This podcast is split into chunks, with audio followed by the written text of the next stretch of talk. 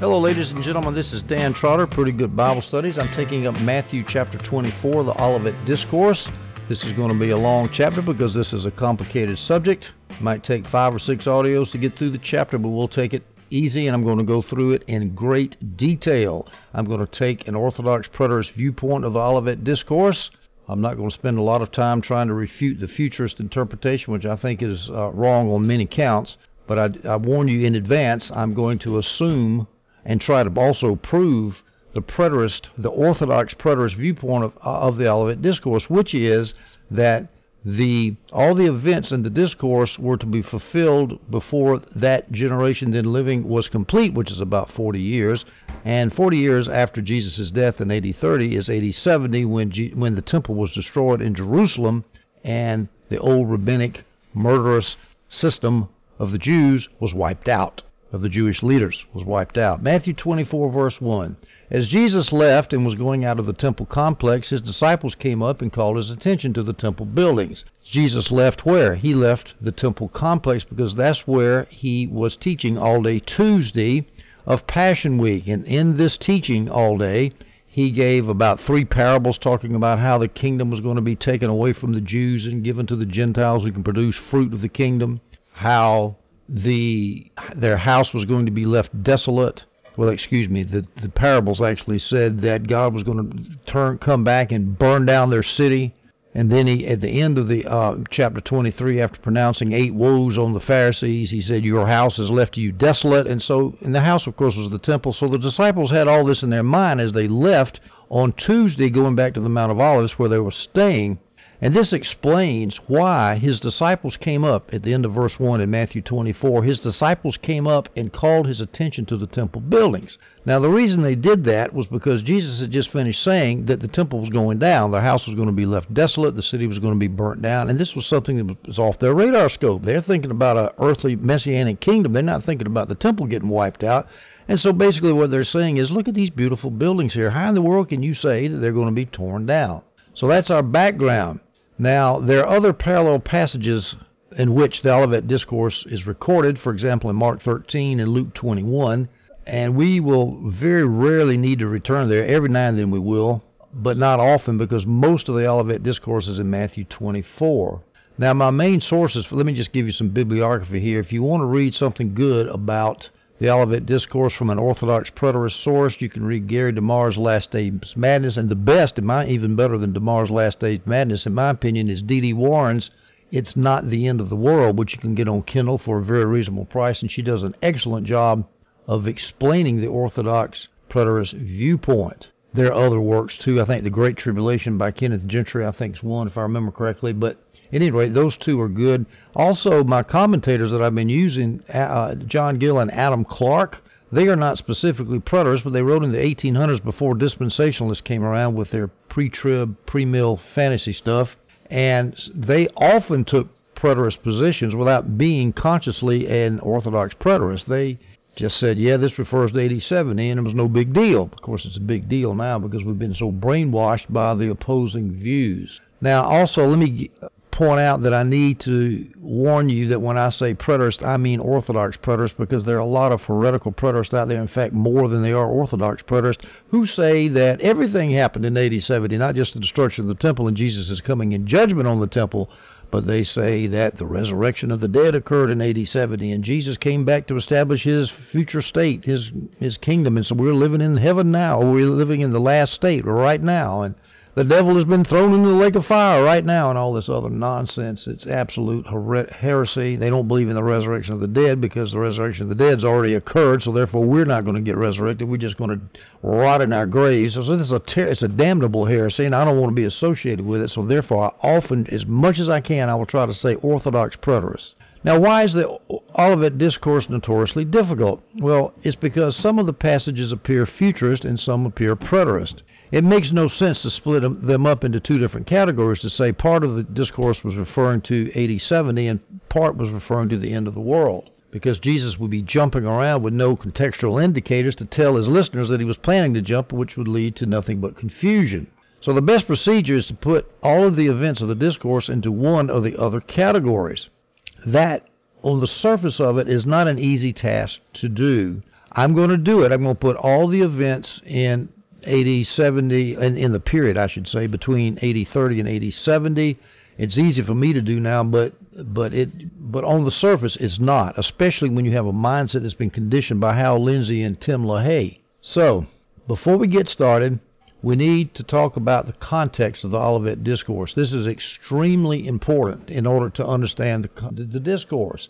As I previously alluded to, Jesus had just condemned the Pharisees in that Tuesday teaching in the in in the temple complex. For example, at the near the end of Matthew 23, the previous chapter, while he was still in Jerusalem, he said this: "Jerusalem, Jerusalem, she who kills the prophets."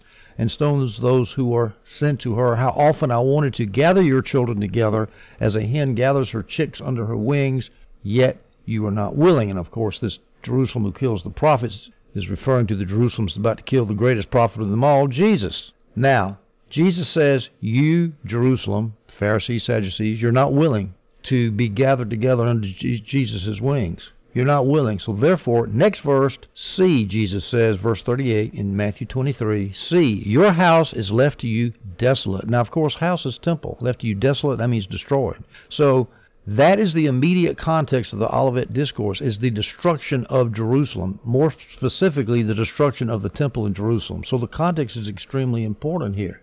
Now, one other point of introduction is as we go through the discourse, we can see that many of the signs that Jesus predicted to tell us when all these things were going to take place, the destruction of the temple and so forth, and his coming in the end of the end of the age, these signs could happen both in the past and the future. For example, false messiahs. You can have false messiahs in 80s right before 8070, and you can have them at the end of the world. Same thing with earthquakes. There've been earthquakes all throughout time. So that's not enough to tie down the timing of the events of the Olivet Discourse, false messiahs and earthquakes and so forth rumors of wars. There have always been false messiahs, earthquakes, and rumors of wars. But there's only been one destruction of the temple. So we need to tie all of these ambiguous signs, we need to give them specificity by referring them to the time of the destruction of the temple, which we know from history was AD 70. Our Jesus left that temple for the last time Tuesday evening, heading back to the Mount of Olives. It's the last time he was ever going to go back into that temple. As he was leaving with the disciples, as I mentioned early, the disciples wanted him to reverse his condemnation on the temple, as John Gill says. Jesus had said, Your house is left to you desolate. They walk out of Jerusalem. They're on the road. They turn around, look at the magnificent temple, which I'm going to describe for you in a minute. And it really was magnificent. Magnificent. And they're saying, What do you mean the house is going to be left desolate? What kind of a messianic kingdom are you trying to set up, Jesus? That's what they're thinking. They were incredulous that something so magnificent could be destroyed, as John Gill says. It was hard to imagine. The disciples are thinking about a messianic kingdom, and Jesus keeps telling them things like, I'm going to die, I'm going to get crucified, and Jerusalem is going to be destroyed. Now, a destroyed temple didn't fit in with their plans of a glorious messianic kingdom because the temple was the center of worship for the entire world. It was the glory and beauty of the earth. Now, I'm going to give you some quotes from Josephus to give you a feel for what that temple looked like as the disciples and Jesus turned back and looked at it. Quote, this is from Josephus. Quote, The exterior wanted nothing that could astound either mind or eye. For, being covered on all sides with massive plates of gold, the sun was no longer up than it radiated so fiery a flash that persons straining to look at it were compelled to avert their eyes. To approaching strangers it appeared from a distance like a snow-clad mountain, for all that was not overlaid with gold was of purest white. So you either saw gold or you saw the whitewashed stones, and it was beautiful. Here's another quote from Josephus. Quote, The temple had doors also at the entrance, and lintels over them. They, the doors, were adorned with embroidered veils, with their flowers of purple and pillars interwoven, and over these, but under their crown work, over these pillars, but under the crown work, was spread a golden vine, with its branches hanging down from a great height the largeness and fine workmanship of which was a surprising sight to the spectators, to see what vast materials there were, and with what great skill the workmanship was done. He also encompassed the entire temple with very large cloisters, contriving them to be in due proportion there, thereto. And he laid out larger sums of money upon them than had been done before him till it seemed this is Herod he's talking about till it seemed Herod the Great till it seemed that no one else had so greatly adorned the temple as he Herod the Great had done. There was a large wall to both the cloisters, which wall was itself the most prodigious work that was ever heard of by man. He also built a wall below, beginning at the bottom, which was encompassed by a deep valley, and at the south side he laid rocks together and bound them one to another with lead, and included some of the inner parts till it proceeded to a great height, until both the largeness of the square edifice and its altitude were immense, until the vastness of the stones in the front were plainly visible on the outside, yet so that the inward parts were fastened together with iron, and preserved the joints immovable for all future times. And round about the entire temple were fixed the spoils taken from barbarous nations all these had been dedicated to the temple by Herod, with the addition of these he had taken from the Arabians. Quite a magnificent sight. The Jews believed that God himself would manifest himself there in that temple. So for Jesus to say that the temple was going to be left desolate and destroyed was just something that was unheard of to the disciples. They couldn't picture it. And plus, there was no indication that political troubles might topple the temple because those political troubles didn't happen until in the 60s when the Romans had this guy, I think his name was Flavius, I can't remember his name, but he was a Roman governor who started extorting the Jews, acting arrogant. I think he was robbing uh, the silver, uh, robbing money out of the temple, and so the Jews got upset. And next thing you know, you got the Jewish war. But that was not on the horizon politically when Jesus was talking. The disciples had no indication that there would be any kind of political upheaval that would destroy this magnificent temple. And plus, they were thinking of a messianic kingdom. So, yeah, the, the disciples were having a hard time. Now, Jesus' answer in verse 2 seems to indicate that the disciples were absolutely incredulous at the thought of the temple being destroyed, because in verse 2, Jesus says this Then he, Jesus, replied to them, his disciples, Don't you see all these things? I assure you, not one stone will be left here on another that will not be thrown down. So he's he's having to be very emphatic here to overcome their credulity. One little point before we go to verse 2. Jesus is talking about the temple that was living in Jesus' time because he says, because he's pointing to it. Because in verse 2 he says, I assure you not one stone would be left here. Here. Do you see all these things? They're looking at it and seeing these things. And he's talking about stones here. He's not talking about a rebuilt temple in the future. That is dispensationalist moonshine. Made up stuff. That doesn't have a thing to do with the Olivet Discourse. So, the opening context of the Olivet Discourse is obviously back then in AD 30, not at the end of the world. And yet, futurists refer most of the Olivet Discourse to the future. I think some futurists do take these first three verses to refer to the destruction of the temple because it's so obvious.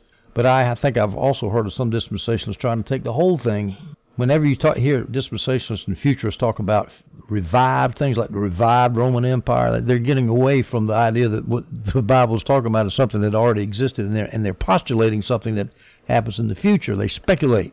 I prefer historical fact to speculations because anybody can speculate about the future. All right, verse 2, Matthew 24. Let me read that again. Then he, Jesus, replied to them, the disciples, Don't you see all these things? I assure you, not one stone will be left here on another that will not be thrown down. Now let's talk about the stones that Jesus referred to. Not stone, one stone will be left here. All of them will be thrown down. All of them will be fallen to the ground.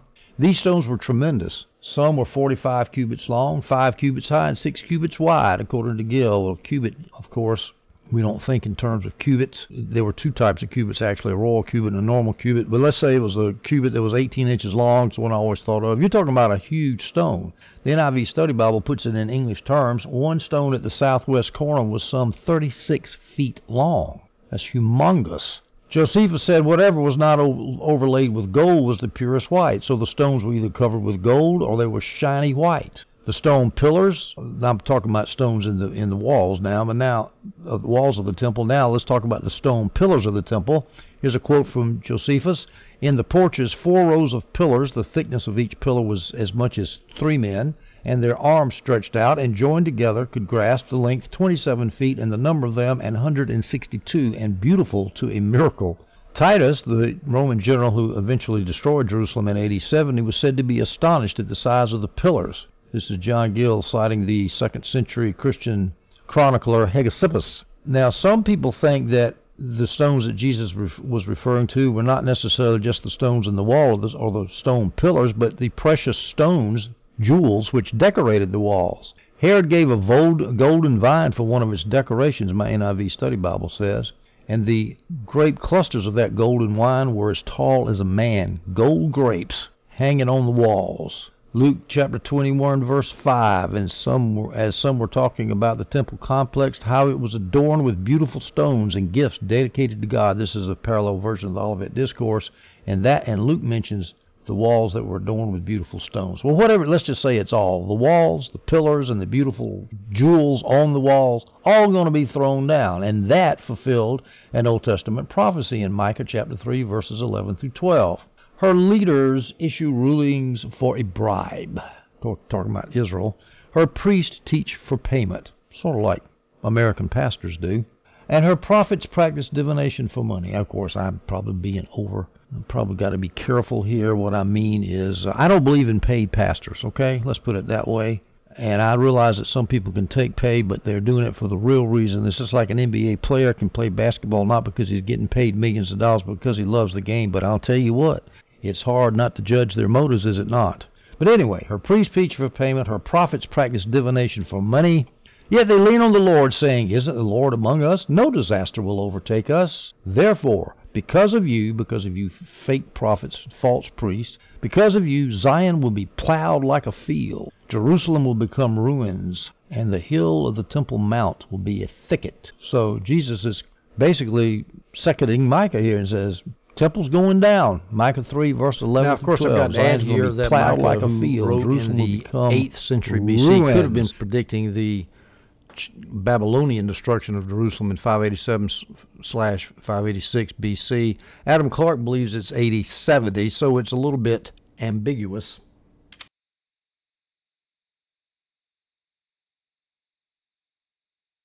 Plow like a field, John Gill points out, means that the stones would not only have to be thrown down, they would have to be taken away. Jesus also predicted the destruction of Jerusalem in another place. This is in Luke 19, which is before the Olivet Discourse. As he approached and saw the city, he wept over it, saying, If you knew this day what would bring peace, but now it is hidden from your eyes. Of course, bringing peace would be to accept the Messiah, which they didn't. But now it is hidden from your eyes, not because God didn't like them, but because they deserved it. It was judicial punishment. For the days will come on you when your enemies will build an embankment against you. That's the Romans who built put siege walls all around the city. Your enemies will surround you and hem you in on every side, just like the Romans did. They will crush you and your children within you to the ground, just like the Romans did in AD 70, and they will not leave one stone on another in you. Jesus is what he predicted to the disciples in Olivet Discourse. He had already told them earlier a couple of chapters earlier in Luke, actually. They will not leave one stone on another in you because you did not recognize the time of your visitation. The Messiah has visited them, and they didn't recognize the, the Messiah. Now, in destroying the temple, God foreclosed an attempt to reestablish the Old Testament types and shadows. The temple, of course, is a type and a shadow of the New Testament church in which the Holy Spirit dwells. The temple was supposed to be a place in which God dwelled, at least it was before the before the Jews profaned it. Now, some things historically have kept that temple from being rebuilt for 2,000 years. It's still not rebuilt. First of all, Emperor Julian the Apostate tried to rebuild it because he was going to try to overcome that prophecy about one stone on another. He was in what was his dates, three mid 300s, I think it was. Well, we're going to show those terrible Christians. We're going to rebuild the temple and show that Jesus' prophecy about not leaving one stone on another I don't know how that would have overturned the prophecy because the, the temple had gotten scattered. There was nothing about it not being rebuilt. But anyway, Julian the Apostate thought he could stick his eye in the finger in the eye of Christians, but he failed. Then there's Bar Kokhba, the famous Bar Kokhba revolt, second century AD, if my memory is correct. That famous revolt during the time of the Emperor Hadrian, I believe it was. The Romans crushed it to the ground. They failed to get the temple rebuilt. And then, of course, the Muslims in the 7th century, or whatever they did, the, Muslims came along in the 7th century, and at some point they put the Dome of the Rock on top of the temple site there, and so the temple is gone. There's a Muslim temple on top of it, and it's been there for a long, long time, and it's still there. In fact, the Muslims are now controlling that site, even though it's in the middle of Israel. And we, I went on a tour, and they, we couldn't get up. I wanted to go inside that thing and see it. Oh no, the Muslims control it. We can't get you in there. Jesus' words about the embankment and about the rocks, not one stone being left on top of another, were fulfilled literally in AD 70. And here's a quote from Josephus, as quoted by Adam Clarke. Quote, Caesar gave orders that they should now demolish the whole city and temple except the three towers, Phasaelus, Hippicus, and Mariamne, and a part of the western wall, and these were spared. But for all the rest of the wall, it was laid so completely even with the ground by those who dug it up to the foundation that there was left nothing to make those that came thither believe it had ever been inhabited. This was a perfectly punctuated end to the Jewish rabbinic re- regime. It showed that the Old Testament sacrificial system was over and done, and from now on, the only sacrifice that people can use to get to God, to get to Yahweh, is through Jesus Christ and His shed blood. Let's go to Matthew 24, verse 3 while he was sitting on the Mount of Olives. Now, Jesus and his disciples have walked through the Kidron Valley, down the hill from Jerusalem, up the hill to the Mount of Olives. The disciples approached him privately. Now, which disciples? We go to a parallel passage and we realize it's not all the disciples, but it's Peter, James, and John, the inner three, and also Andrew, Peter's brother. They went to him privately. They're having doubts. What's going on here? And said, What will Tell us when will these things happen, and what is the sign of your coming and the end of the age? Now, the last part of verse 3 is probably the key passage that we have really got to understand in the Olivet Discourse, so I'm going to go over that in great detail. First of all, let's ask a preliminary question. Why did the disciples approach him privately? Well, John Gill says they probably thought Jesus would be more forthcoming about the future if they talked privately. Figuring Jesus is not going to want to reveal a bunch of stuff about the future, but they might get some inside information if they went to him privately. I'm not really sure what their motives were, but they, they went to him by themselves. Now, Jesus said, asked three questions. I'm going to call them question one, two, and three as we go through the Olivet Discourse. We have to get this in our mind. Question one, when will these things happen? Question one, when will these things happen? Question one, when will these things happen? Question two, what is the sign of your coming? Question two, what is the sign of your coming? Question two, what is the sign of your coming? Question three What is the sign of the end of the age? What is the sign of the end of the age? What is the sign of the end of the age? Now that you've got those three questions memorized, I'm going to point out to you that all three questions are referring to the same event. I'm going to prove that as we go down, but I just want to state preliminarily that these three questions are all referring to the same event. So when Jesus, when the disciples say, "When will these things happen?" what they're saying is, Question one, when will these things happen? And when these things happen, that will be the answer to question two, what is, uh, what is the sign of your coming? And question three, and what is the sign of the end of the age? When we see the sign of your coming and when we see the end of the age, we will know that is when these things will happen. And what things are you talking about, of course, is the tearing down of the temple. So, the tearing down of the temple is the sign of Jesus' coming in judgment, and it happens at the end of the Jewish age. So I've just given you the Orthodox preterist interpretation of that verse succinctly.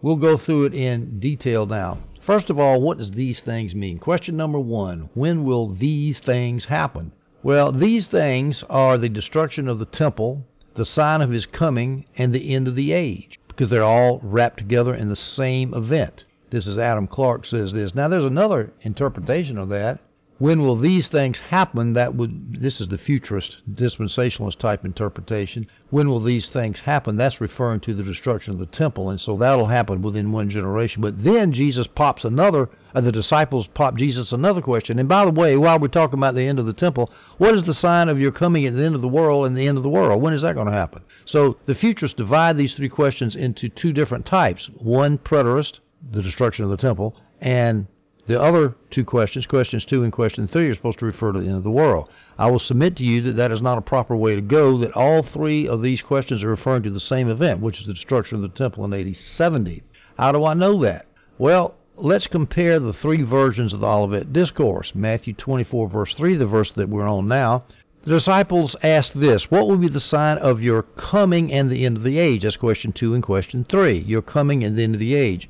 Well, you go to the parallel passages describing the Olivet Discourse, you don't have your coming and the end of the age. All you have is these things. Mark 11:13:4. What would be the sign when all these things will be fulfilled? No your coming and no no sign of your coming. Question 2 and no when is the end of the age. It's not there. Luke chapter 21 verse 7 and what signs will there be when these things are about to take place? The question the, the question of the coming of end of the world, the coming excuse me, the coming of Jesus and the end of the age which the futurists say is the end of the world, it's not even mentioned in Mark and 11. Now, if, if they were really asking about something that momentous, the coming of Jesus at the end of the age, don't you think that Mark and Luke would have mentioned that? They didn't even bother to mention it. So, the sign of your coming at the end of the age is just Matthew's elaboration on when will these things take place, and these things are referring to the destruction of the temple when one stone is not left on another. So the question re- resolves to this: the disciples asked Jesus, "When will these things, the destruction of the temple, happen, and when will your coming be? At this time when you destroy the temple, when you come in judgment. And point number three, when is the end of the Jewish age? Because when the Jewish temple is destroyed, that's the end of the Jewish age. Jesus gives an answer to that question. Matthew 24, verse 34. I assure you, this generation will certainly not pass away until all these things take place. There's that expression again, these things. Mark 11:34, what will be the sign when all these things will be fulfilled? Verse 34 in Matthew 24, I assure you this generation will certainly not pass away until all these things take place. So these things, the destruction of the temple, will happen before 40 years passes away. Generation is about 40 years. And the sign of your coming end of this age is the same thing as these things because Mark and Luke collapse them, telescope them all into one expression, these things. So we have a time indicator here. All of this stuff that's going that Jesus is getting ready to talk about is going to happen before these things take, but excuse me, before this generation passes away. Matthew 24, verse 34, and this is a key verse. This generation will certainly not pass away until all these things take place. Now, let's look at question number two. What is the sign of your coming? Now, of course, futurists will say this is coming at the end of time, and because we've been so brainwashed, so preconditioned by Hal Lindsey and Tim LaHaye that we always think we hear the word coming. Oh, that refers to the second coming of Jesus. No, it does not. And I want to tell you something. There's nothing as easy to prove as that. I'd bet a million dollars on that one. It's easy. So uh, I'm not going to go through that. By the way, I've got a whole series of teaching on this on YouTube, on the Olivet Discourse, on the Apocalypse as Preterist, Preterist view of Revelation, and all. It's under Orthodox Preterism. Is the name of the playlist. I couldn't remember it. Orthodox Preterism. Look that up on YouTube, and I'll go I'll go over this in even greater detail. All right, coming does not necessarily mean coming back at the end of the world. Here's an example in Mark 9, verses 9 through 10. As they were coming down from the mountain, this is the Mount of Transfiguration, he, Jesus, ordered them, Peter, James, and John, to tell no one what they had seen until the Son of Man had risen from the dead. They kept this word to themselves, discussing what rising from the dead meant. Now, what I'm trying to show here uh, is to show that the disciples had no idea about Jesus coming back at the end. So if you if you say that what is the sign of your coming, meaning coming at the end of the world, that's the disciples asking that question. How can they ask a question the concept of which they have no idea of? They don't know anything about the coming of Jesus at the end of the world. When Jesus told them to say nothing about the Mount of Transfiguration events until he had risen from the dead, they kept this word to themselves, discussing what rising from the dead meant. They didn't even know that Jesus was going to leave them by dying. They didn't know that he was going to rise from the dead, and they certainly had no idea of him coming again at the end of time. That was completely off their radar scope. So how could they have asked the disciples, uh, how could the disciples have asked Jesus a question about which they had no idea? Here's another example of how the disciples didn't know what was going to happen. Matthew 16, verse 21 through 23. From then on, Jesus began to point out to his disciples that he must go to Jerusalem and suffer many things from the elders, chief priests, and scribes, be killed, and be raised the third day. Then Peter took him aside. This is at Caesarea Philippi. Then Peter took him aside and began to rebuke him. Oh, no, Lord, this will never happen to you. But he turned, he, Jesus, turned and told Peter, Get behind me, Satan. You are an offense to me because you're not thinking about God's concerns but man's. See, Jesus couldn't believe, Peter could not believe that Jesus would ever be crucified, much less that he would come back at the end of time. Let me cite you an authority on this, John Gill. They, the disciples, quote, they, meaning the disciples, they had no notion of his leaving them and coming again. When he at any time spoke, spake of his dying and rising from the dead, they seemed not to understand it. Wherefore this coming of his, the sign of which they inquire is not to be understood, of his coming a second time to judge the world at the last day, but of his coming in his kingdom in glory, which they had observed him some little time before to speak of. Gill is not talking about Olivet Discourse here. He's talking about the Mount of tr- Transfiguration, which I also believe refers to uh, 8070, which John Gill does too. And it says that they couldn't imagine of him coming back at the end of time because they didn't understand this idea of dying and rising from the dead. All right, let me give you a quote from Albert L. Roper, Zondervan book, 1965. The name of the book is Did Jesus Rise from the Dead? These men, followers and disciples of Jesus though they were, did not look for a resurrection. While Jesus on several occasions referred to his death and rising again, there is nothing in the record to indicate that the disciples ever glimpsed what he meant. On the contrary, they appear upon each occasion to have received his references with at most only academic interest, as if he spoke of something that in no way concerned them. A notable instance of this attitude is revealed during the descent from the Mount of Transfiguration. It will be recalled that on that occasion Jesus enjoined silence upon Peter, James, and John, the three disciples accompanying him, as to the stirring event recently witnessed by them, until the Son of Man should have risen again from the dead. The reaction of his disciples to this and other references by Jesus to his rising again is clearly revealed by the expression of puzzlement recorded by the gospel historian. Mark, who was undoubtedly quoting Simon Peter when he states that they kept the saying, questioning among themselves what the rising from the dead should mean. Such was the response to each reference by Jesus to his rising again. The meaning of his revelations to them did not register. They rebuked him even for suggesting his impending death at the hands of the high priest. If they could not envision a crucifixion, the prelude to his rising again, surely it is incredible that they could have foreseen and believed in a resurrection. And I'll add here, if they can't believe in a resurrection, how are they going to believe in Jesus coming back again in his resurrected, glorified form? They couldn't. Back to the quote. Indeed, the disciples had been unable to look upon him as doing more than ushering in a new and better temporal state. There's the scholarly opinion. There's the scripture. The disciples were not thinking of the end of the world, folks. The futurist view is, is unsupportable. I just don't know how else I can say it. Now, the other view of when this is, this coming, what is the sign of your coming?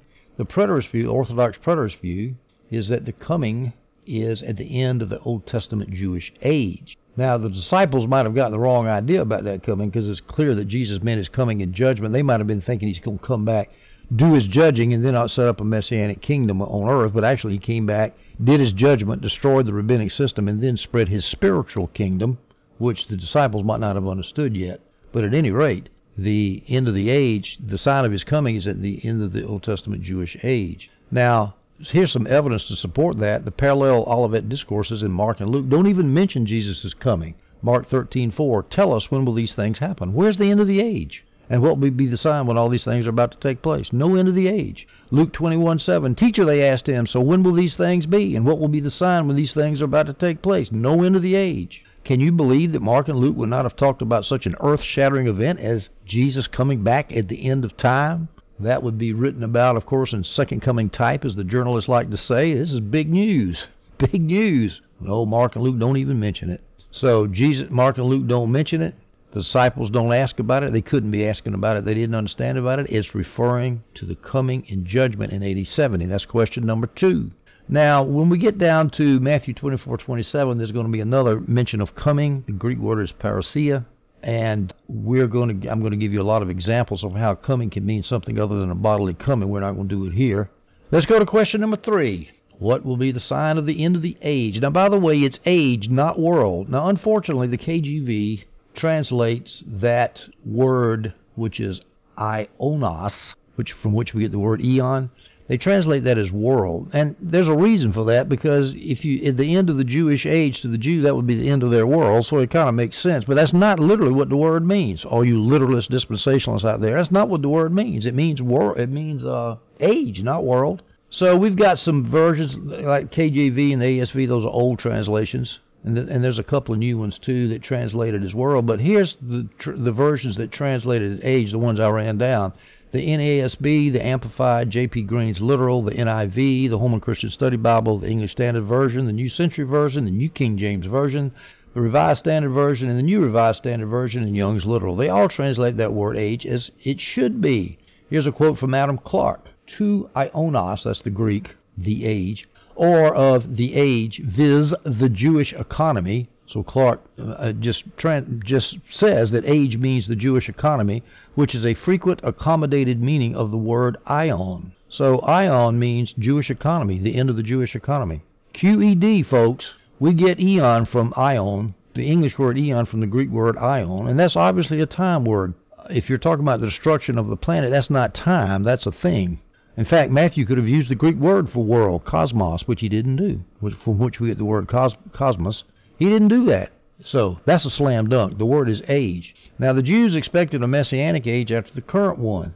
Here's a quote from John Gill A Jewish notion, this idea of age is a Jewish notion, and that a new state of things would commence. The present world or age would be at a period, and the world to come they had so often heard of it from Jewish doctors, would take place. And therefore they ask also of the sign of the end of the world or present state of things in the Jewish economy. Gill uses the KJV translation, the one he was using, but what he meant was the sign of the end of the age or the present state of things in the Jewish economy. So even though Gill is talking about the end of the world, he says it's the end of the Jewish economy. So there we got Adam Clarke, we got John Gill. Now, the disciples ask, What is the sign of your coming? Well, the sign of your coming they're referring to these things, which is the destruction of the temple. So, what will be the sign of your coming? What will be the sign of the end of the Jewish age? The destruction of the temple. What a perfect sign for the end of the Jewish age, the, that great and holy mammoth temple going down. Perfect. So, here's a summary of the three questions again. Let's review this. Question number one When was the temple going to be destroyed? The answer before that generation passed away within 40 years. Second question What was the sign of Jesus' coming? The destruction of the temple. That showed that he had come in judgment. Question number three What was the sign of the end of the age? Answer The destruction of the temple. All right, we're going to have to stop there. For sake of time, we'll take it up again starting with verse 4 in the next audio. I hope you enjoyed this.